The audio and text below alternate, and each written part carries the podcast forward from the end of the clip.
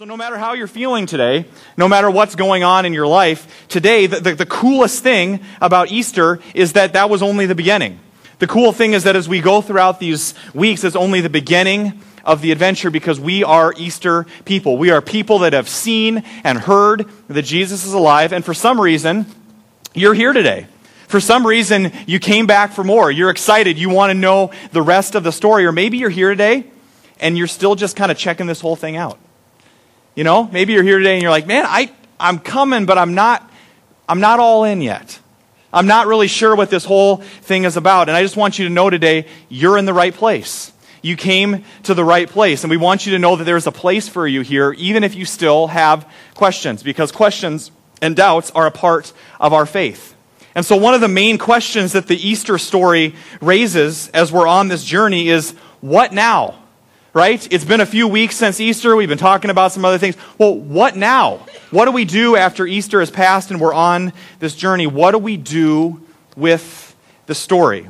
And so, as we're going to find out today, we're beginning this brand new sermon series called Why Do We Need Church? or Why Do I Need Church? And what we're going to find out today is that for the early followers of Jesus, their response to that question, okay, what do we do now? Out of their response to that, out of their witnessing the resurrection, comes this beautiful thing that we call church. And that's what we're going to be talking about for the next few weeks. So my hope is that as we go through this series, the question will be less, less about, you know, why do I need church and why should I go to church? And I'm going to share this with you right now, just a little side note here. I'm just going to share this with you. I was preaching uh, at our main campus in West Des Moines uh, a few weeks ago, and I, and I said the phrase, you know, why should I go to church? And for some reason in my head, you know, when you're, well, maybe you don't know, when you're speaking in front of a group of people, you think of something and you're like, wow, I should say that. And then after you say it, you're like, I don't know why I said that. But what I said is, we should all over ourselves. We need to stop shoulding. And I just said that, and then I got a bunch of blank stares from about 2,000 people. I was like, oh, okay, well, I hope I still have my job next week. You know, it's like, that didn't exactly come out right. But I meant it because we say should a lot. We should all over ourselves. And we need to stop shoulding. Why should I go to church? Why should I get in a small group? Why should I join a team? We say that all the time. And my prayer for us today is that we go throughout this sermon series. It becomes less about why should I, and it becomes why wouldn't I? Because I have this thing, this, this passion, this joy that's bubbling up inside of me, and I can't contain it. And it's, it's, it's different than obligation, it's different than duty. And so instead of asking, why should I go to church, I hope that our question turns to, how can I, how can you and I be the church? That's the ultimate question. How can we be the church? So that's kind of the roadmap of where we're going today. So the question for the early disciples and the question for us now is, what now? What do we do? And for that, if you could, if you haven't opened your Bibles yet, turn those open to our scripture for today, Acts chapter 1, 6 through 8. So Matthew, Mark, Luke, John, and then Acts. So it's right after the Gospels. It's going to be in the back third of your Bible. So, the Acts of the Apostles. And so, much like us here today in Acts chapter 1, the early followers of Jesus were gathered together, all in one place together. And as it turns out, they were eating. So, I kind of imagine the picture. They're there and they've catered in Panera, uh, you know, different bagels and things because Jesus liked bread. Um, and so, they're, they're hanging out. And uh, we see this in verse 6. Look at verse 6 with me. Lord, are you at this time going to restore the kingdom to Israel? Lord, at this time, are you going to restore the kingdom to Israel? So, picture the scene here. Jesus has just come back from the dead. A giant, immovable stone has been rolled away, and a guy that was dead three days ago is now living. And what did the disciples say? Oh, not Jesus, you're so amazing. We're going to worship you forever. You're awesome. The disciples say, Jesus, what's next? What show are you going to put on next, right? If you imagine the picture here, I'd be like, Jesus, that was incredible. How did you do that? I don't know if I would be asking, okay, what's the next piece of the puzzle here, Jesus? Uh, that, was, that was cool, the whole stone thing, but are you going to restore Israel now? Right? And so they're essentially asking, what's next? And Jesus looks at the disciples and he looks at all of us today and he says, You are. You are what's next. The show, I'm not here to do a show. I'm here to equip you and I'm here to empower you to be my representatives on this earth. And he says this to them in verse 8, and I think we have this up on the screen. Let's read this together. But you will receive power when the Holy Spirit comes on you, and you will be my witnesses in Jerusalem and in all Judea and Samaria and to the ends of the earth. So that is what Jesus says to them. And he just, I kind of imagine the scene here, and it's like, that's a pretty heavy statement, right? That's Jesus' final words. If you're never going to see people again, you want to make sure that your final words are really important. This is some of the last things that Jesus says, and it's pretty important. He just kind of lowers the boom on him. And it's like, this is your calling. This is your life role for the rest of your life. And then I just you know, imagine Jesus going up on this giant zip line up to heaven. He's like, okay, bye. Hope there's no question. See ya. You know, I just kind of imagine the scene. And, uh, but what is Jesus essentially saying to us here is, you're going to continue what I've started. You're going to continue to expand the kingdom of God on, the, on the, this earth to be light and to be salt, to be a city on a hill, to be a people, Jesus says, as my witnesses that other people would look at and they would, they would look at your life and they would say, I want that. I want that. Not just as a community, but as individuals, that we are salt and we are light. So when other people look at your life, do they say, I want that? There's something about you, there's something about you that attracts me to you, and it's not your stunning good looks or your chiseled frame. It's the life that's living inside of you. To be a city on a hill. And the, the funny thing is, that was, that was God's original intention for Israel. That was his original intention. God has always been looking for a people to call his own that would represent him on this earth. And so, if we kind of put the whole story in context, the book of Acts literally starts with a group of people on mission. That's how the church started. Go and make disciples. Go and be my witnesses. There is a movement to it. There is an action to it, not a complacency or a sitting and just being complacent with life. So the church starts as a group of people on mission, not a building, right? Not as a just a worship service, but a, as a group of people that have a brand new way of life.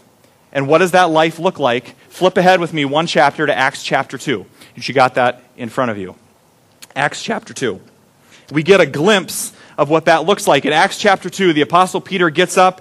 He gives this speech, which is just very visitor friendly and, and very seeker friendly. He stands up and says, Okay, all you people, um, you're all the ones that killed Jesus, so you're guilty.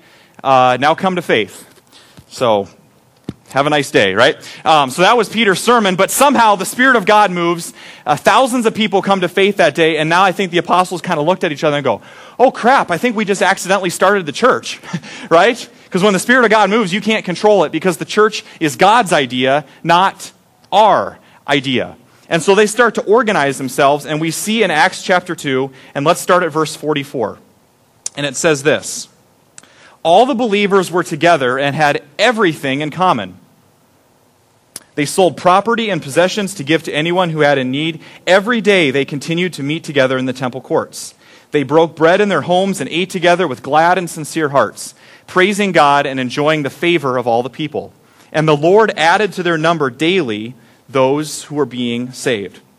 So, right away in the life of the church, we, we in just in this little passage, I wish we had more about it, but we don't.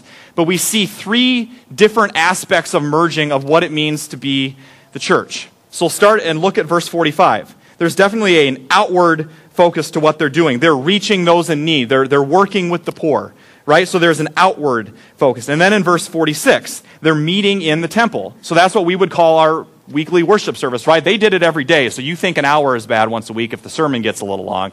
Every single day, folks, they went to the temple, okay? So worship was a part of their daily routine. And finally, verse 46, breaking bread in their homes and there, so there was this deep sense of community. So you might say in the early church lived a three dimensional life, lived a 3D kind of life, focused up on their relationship with God, and in in their relationship with others, and finally out to the cities and to the world that they lived in. Up, in, and out. Say up, in, and out up, in, and out. So a 3D kind of life. And so just so we got it, just want to wake you up a little bit this morning. Just kind of sit up in your chair a little bit, okay? We're just going to do a little movement. Some of us learn by doing, right? Some of us learn kinesthetically. So just kind of sit up in your chair and just shake out a little bit, okay? Just shake out. We're just going to do some movements, okay? If you happen to be a cheerleader in a previous life, you'll, you'll benefit from this, okay? So it's up, in, and out. What is it? Up, in, and out. A three dimensional kind of life that we live as, as disciples. So I was thinking about, so everybody go up, up, and just kind of this, in, out. Don't hit the people next to you. Okay. Now, how fast can we do it? Ready?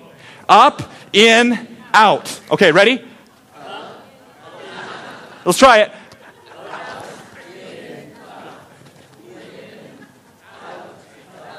Some of you failed at Simon Says as small children, I tell you. But you're going to remember that right now. Up, in, and out is the kind of life that Jesus has called us to live. And because it's Life Group Sunday, because we spent that time to introduce our leaders, we are going to highlight that in part. Other weeks we've kind of talked about the out, and it doesn't take you long to be around City Branch to know that we do out a lot. It's right there on that banner. It says love the city, and that's what we try to do every single week. What we're doing right now is the up. We're here. We're experiencing that relationship with God. But something that we often forget is that God has called us to be in vital relationship in with those people that are sitting next to you. If you could right now, I know that sometimes this is weird because we kind of sit like facing one way. Just I want I just want you to turn, like turn your whole body and just look at the person behind you. Okay, if you're in the back row, well, you can look at not the wall. Just just stare at them. Okay? Okay. Now, okay, just Turn and look at each other. That was the point. Not everybody face the back wall. Turn and look at each other, okay? look at each other, okay? And just stare at each other. Just stare at each other and just smile, okay? Just look at each other. It is my goal to make you feel as uncomfortable as possible this morning. Okay, you can turn back around. That's the church. That's the church. You're getting it. The church is not an audience, the church is you, the people. And the early believers understood that by meeting in each other's homes, by meeting daily in the temple. And so we're going to talk about what that in relationship looks like today because after all, is your, isn't your relationship with God, I mean, is it, is, and, and with others, is it that important? I mean, we kind of talk about community a lot, right? That, that word gets thrown around a lot. What's your social network, right? What is your community? Is it really that important? Well, maybe it is. Let's talk about coffee. Can I talk to you about coffee? Okay, let's talk about coffee. So here's my question for all of us How can a company like Starbucks, I told you it was going to be one big commercial today. I don't even drink Starbucks coffee, but we're on the commercial kick here. So how can a, how can a company like Starbucks, I mean, think about this. A company that sells overpriced drinks, right?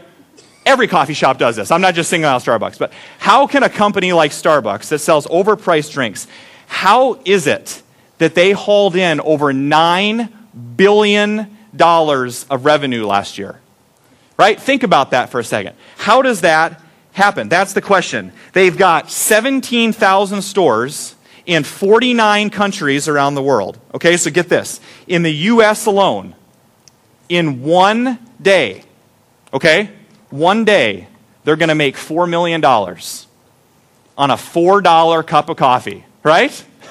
How is that? How is that that that has become normal for us? How is it that we don't even flinch at that anymore, right? Oh, a tall mocha grande frappa dappa dupa chino, right?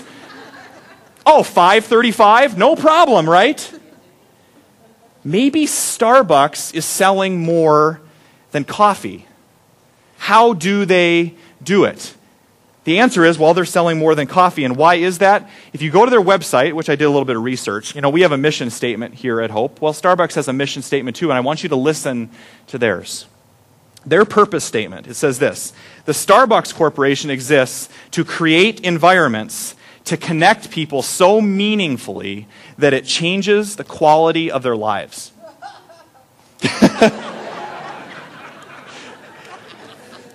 I, thank you. Amen, sister. I didn't expect that. Okay, listen to that again and see if you hear anything about coffee, okay? They exist to create environments to connect people so meaningfully that it changes the quality of their lives. Wow. You could just sub that in for the local church down the road, and that would be a great mission statement, wouldn't it? Starbucks doesn't it make you want to go? I mean, I get excited. I want to jump on their bandwagon because what it does is it points you to the people that are behind Starbucks and they know something about you. They know something about you that maybe you don't know about yourself. And they know something about me. And what they know about us is that we live in a land of loners, don't we? And what they know about us is that we live in over-congested cities and we have an overabundance of friends, even on uh, Facebook. By the way, have you heard the average person has over 200 friends on Facebook now? Okay? I have 477. You can friend me later on. I don't need applause for that. That's sick. Um, but I wonder, is that even possible? Is that even possible to have that many friends? Right? Can you have 477 friends? Right? Is that, I, I almost feel like that word has been hijacked. And I'm, I'm a fan of Facebook. I'm on it every single day. But can you have 477 friends? I wonder, even though that we're connected more than ever before, the people at Starbucks know that we are vitally connected with very few. That we go deep with very few. In fact, one of the books that I'm reading right now, it just tied in with this perfectly. This, this line that jumped out to me, the author said, he said, We live in a culture of crowded loneliness. Crowded loneliness. And maybe, maybe that's you today, maybe it's not, but that's the world that we live in, folks. That's the world of the people that are sitting next to you. And unfortunately, many times I think those words describe our lives. Even with so many people around us, we connect and we go deep with very few, if any. And so, Starbucks is selling connectedness way more than it's selling coffee. And so, for many of us here today, we long deeply for that connectedness, but we're not sure we want to go there. There's some roadblocks in front of that today, either because of maybe relationships that have gone wrong in the past, or even fears of, of you know, what's going to happen if I actually let somebody see the real me.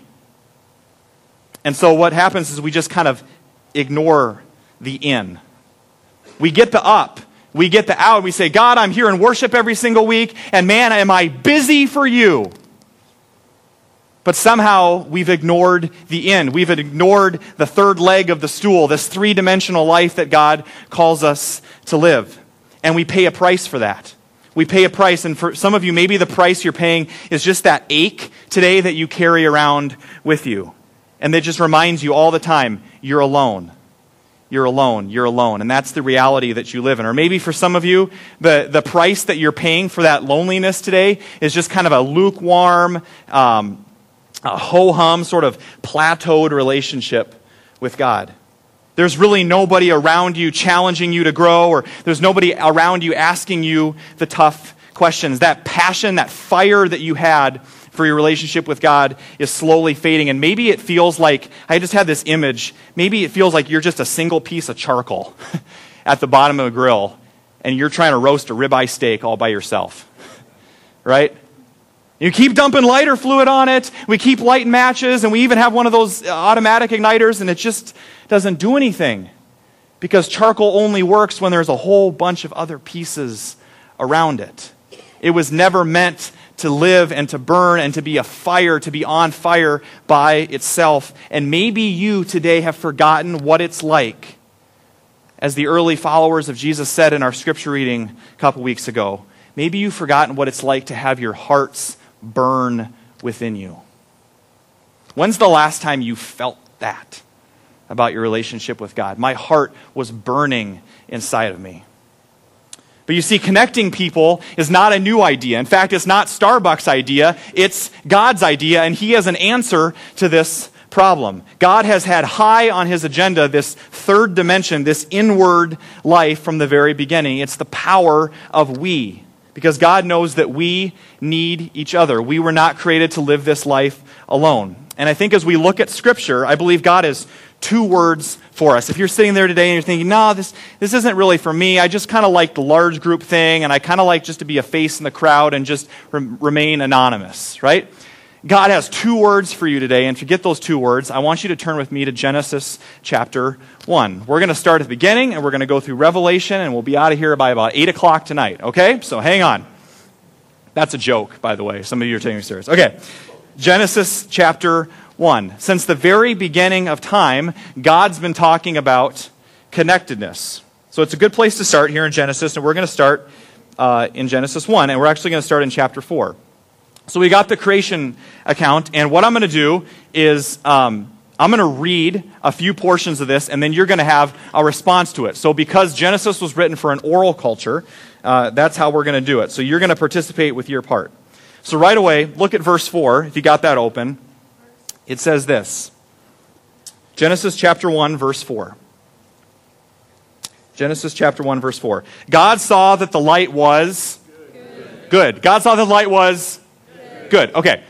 A little bit more enthusiasm. Instead of just saying good, okay, I want you to put everything you have into it and I want you to say good. Okay? God saw that the light was there we go. Wow. It's like 800 people in here all of a sudden. Look at that. You woke up. Okay. So what I'm going to do is I'm just going to read through some passages, and when you, when you, hear, your, when you hear your part come, then you know what to say. Okay? So I'm going to skip ahead, verse, uh, actually back to verse 3.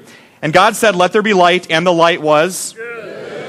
Verse 10 God called the dry ground land, and gathered the waters he called seas. And God saw that it was. Good. Verse 12 The land produced vegetation, plants bearing seed according to their kinds, and tree bearing fruit with all the seeds according to their kinds. And God saw that it was. Good. Verse 17 God set them in the vault of the sky to give light to the earth, to govern the day and the night, and to separate light from darkness. And God saw that it was. Good. Are you seeing a pattern here? Right? It's good. It's absolutely good. And I could go on and on and on. The goodness continues all the way down to verse 31.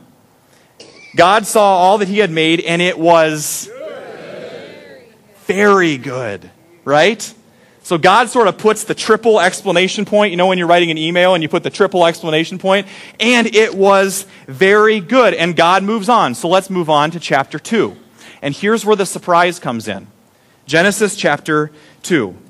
God moves on to the high point, to the, the pinnacle of creation. He's created a marvelous marvelous landscape of everything that we could ever want. And so in Genesis chapter 2 verse 7 it says this, then the Lord God formed a man from the dust of the ground and breathed into his nostrils the breath of life and the man became a living being.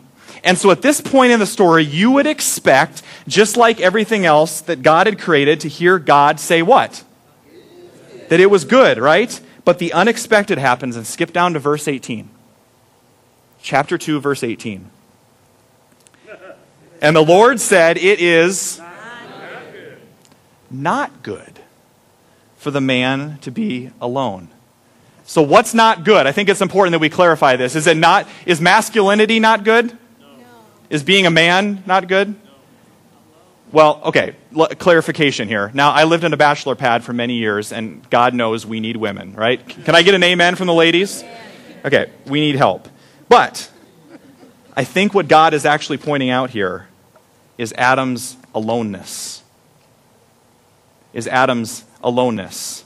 It's Adam trying to do life all by himself. And so here's the scoop this morning. When God looks at your aloneness today, and when he looks at you with all your busyness and your super important schedule and all your social contacts and your social life, but also inside, he looks at your deep loneliness. He looks at you and he says, Not good. Not good. Not, oh, that's too bad, or, oh, shoot, child of mine, I, I hope that you can fit me into your schedule, or, oh, that's too bad, I, I hope you can squeeze me in. Now he just says, it's not good. It's not good, God says, because I created you for so much more. And not in a condemning way, not good, but as a father who wants to remind you that you were created to know others and be known by all, in, even in all your imperfections and everything that you're not, just as you are. And so the question is, is that just a Genesis thing or is that a life thing? Is that a DNA thing that God has put inside of us? And so, how do we know that this inward dimension of the triangle, this inward connectedness to others, how do we know that's important to God? Because He did it. it sounds weird to say, but God had a small group. Okay? Let me explain. So there's a guy named Jesus, and 2,000 years ago, he came to this earth, the Word became flesh, and dwelt among us. And what's the very thing that Jesus does as he begins his ministry? What's the first thing he does? He forms a small group, right? He went to hopewdm.org and registered. No, he didn't. He gathers a band of brothers around him, a group of guys to do life with. And as you read through the Gospels, this isn't just a God the Father thing, this is a God the Son thing. And it doesn't take you long to realize that these guys do life together. They don't just hang out once a week and do Bible studies because the Word Himself was living and walking with them and eating with them. And I just picture that for a second. How much fun that would have been, right? What do you do if you hang out with Jesus for three years, right? Well, you cast out some demons and stuff like that. But other than that, what do you do when you hang out with Jesus? I can just imagine stories and laughter and fun. I imagine Peter saying, "Ah, oh, remember that one time when I was when I was, you know, falling into the ocean and Jesus picked me up? Oh yeah, he was the guy." You know, like just stories and, and, and fun and laughter. They did life together. They didn't just do a Bible study together. This group was their family. Remember, the disciples left everything behind. They literally did life together. And so when we talk about community, if we're going to follow Jesus' example, we're going to do life together. And so it's no wonder that we call our groups that we talked about this morning life groups because that's our desire for you. This is way beyond a simple Bible study. This is way beyond filling in the blanks. This is way beyond watching a DVD and going through the motions or just getting through the lesson. It's about inviting people into our lives, which is exactly what we see in Acts chapter 2. So if you got your finger there, flip back to Acts chapter 2. When you really want to get to know somebody, when you're really good friends with somebody, what do you do? You invite them over. You invite them into your house. So back to Acts chapter 2, verse 46. And I think we have this one up on the screen. So, what did the early uh, disciples of Jesus do? Let's read this together. Every day they continued to meet together in the temple courts. They broke bread in their homes and ate together with glad and sincere hearts. So, first of all, they actually liked each other enough to spend every day with each other, right? They didn't get sick of each other, right? And this isn't like, wow, look at how disciplined, look at how amazing of Christians they are. They, you know, you say, oh, they don't have as busy lives as we do. Yeah, maybe. Or maybe they just couldn't help it. Maybe they just couldn't stop talking about this guy named Jesus and how he would come back from the dead and how he had literally changed their lives, and they sh- simply had to share life together or they would have exploded. They couldn't contain it. And yeah, there was their time in the temple, what we would call our weekly gathering here, but when you start to do life together, you invite people into your home, which is exactly what they did. And apparently, it wasn't just a social hour either. I mean, they really got after it. Verse 47 praising God and enjoying the favor of all the people. And I don't know what you see there, but I see the triangle. I see a three dimensional kind of life. I see up, in, and out. I see people celebrating this incredible God. I see them loving each other. And then I see them doing life together in a way that other people kept saying, I don't know what you have, but I want that. There's something about your life, about your family life, about the way that you love your spouse and your kids, the way that you serve your neighbors, the integrity that you live with, the passion that you worship with. It's contagious. It's almost like you're a city on a hill the new Israel, the new people of God. And so the question is Does the way that you do life with the people sitting next to you today make others want to join in? Is it contagious? Or is your group so hidden and isolated that there's no way that it could be contagious? And yes, we need time to grow and develop intimacy inside of our group. But what about living 3D? What about living up in and out. What does that look like for you and your group? And I'll say it once and I'll say it again. The groups that go the deepest, the dupes, groups that are the dupes, the groups that are the closest, the groups that have the most joy The groups that go the farthest are the ones who serve, who on a regular basis stop the huddle and play the game, who live their lives as a group and as individuals around their friends and around their neighbors who aren't connected with the church yet to a point where they, they almost become, I just get this image of a mosquito trap, right? Not that they're mosquitoes or they're bad or something, but there's this light and it just zaps them and they're attracted to it. And they can't even put their finger on it, but they're drawn to the light. Does your group live in 3D? And so maybe for your group, you have to ask the question what piece of that puzzle are we missing? Maybe for your group, it's the up, and you need to get centered on God's Word because you've been, for the last two years, going to every hot book that's come off the shelf but you're not grounded and you don't really know the roots of your faith. Maybe your group is still working on the in, right? You're meeting all the time and you've done 25 Bible studies, but you don't even know each other's stories. Maybe for you, it's the in. Maybe for you, it's easier to keep the mask on and to be a busy Christian, but you've been called to live a life of 3D, up, in, and out. And I love hearing stories of our groups. I love hearing stories about the life groups that exist groups of women befriending refugees and helping them move into apartments. Guys' groups in, in, in, in our men's group saying, I never knew that guys could go this deep. I never knew that guys could actually talk about more than just golf and the weather. Imagine that. All the way to couples groups being authentic enough to admit that maybe just because we're Christians doesn't mean our marriage has everything put together. What a lie that is. But you wouldn't know that unless you're rubbing up against other people. But it's hard to be 3D when you don't let yourself be known, when you're just a face in the crowd, when you're just a car in the parking lot every week. So, what is it for you today? What is it for you?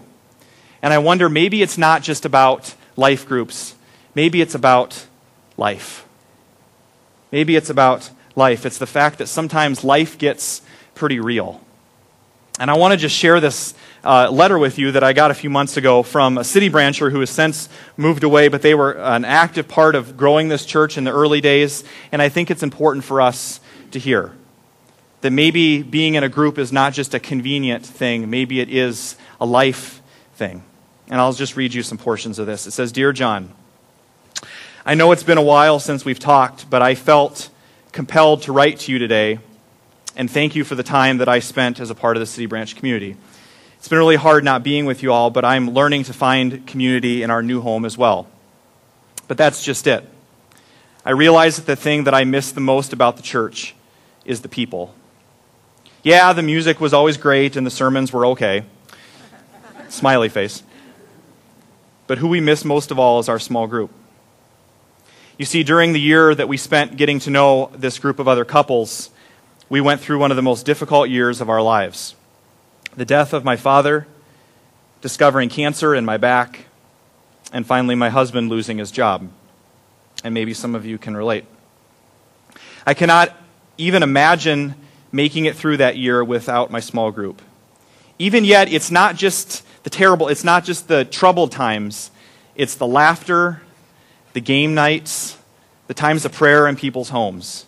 And then here's the line that just arrested me to think that we might have missed it, to think that we might have missed out. Thank God for the continued ministry at Hope, and I pray that others will be able to experience true community there for many years. And they sign their name. To think we might have missed it. To think that getting our to do list was more important than the people around us. To think that sticking to our busy schedules was more important than being open and real. And if that doesn't say it, if that letter doesn't say it, I don't know what does. And I'll just come right out and say it. I don't think that you can do hope without a small group. You can't do hope without a small group. I'm not sure how you feel about that. Um, in fact, I would disagree with that. You can't do life without a group. You can't do life without a group. Can you imagine where that person would be spiritually, emotionally, physically? We cannot underestimate the impact of people carving out time for meaningful relationship. And if I'm honest, as your pastor, I long for every single one of us to experience that. So that we're not looking back 5, 10, 15 years from now saying, I missed it.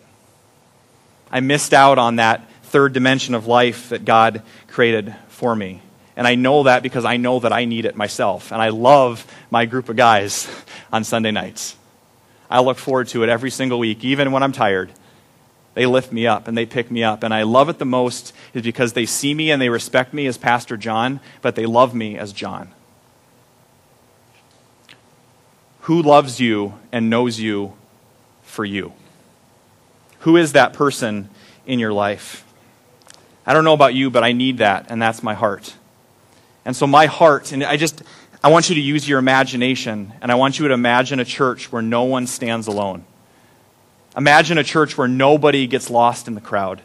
Imagine a place where nobody feels like they have to wear a mask. Can you imagine a church where we don't just sing and talk about love, we actually do it? Where we do the each others in Scripture because we're living life with each other? And Jesus made it clear that this kind of church would get the attention of the outside world. And he says this in John 13 A new command I give you love one another. As I have loved you, so you must love one another. By this, everyone will know that you're my disciples. And so maybe today, for you, is the day to love. But first, maybe it's a day for you to let yourself be loved. Maybe for the first time, maybe in a brand new way that you never have. So the question is who's your group today? Who's your group? Let's stand together.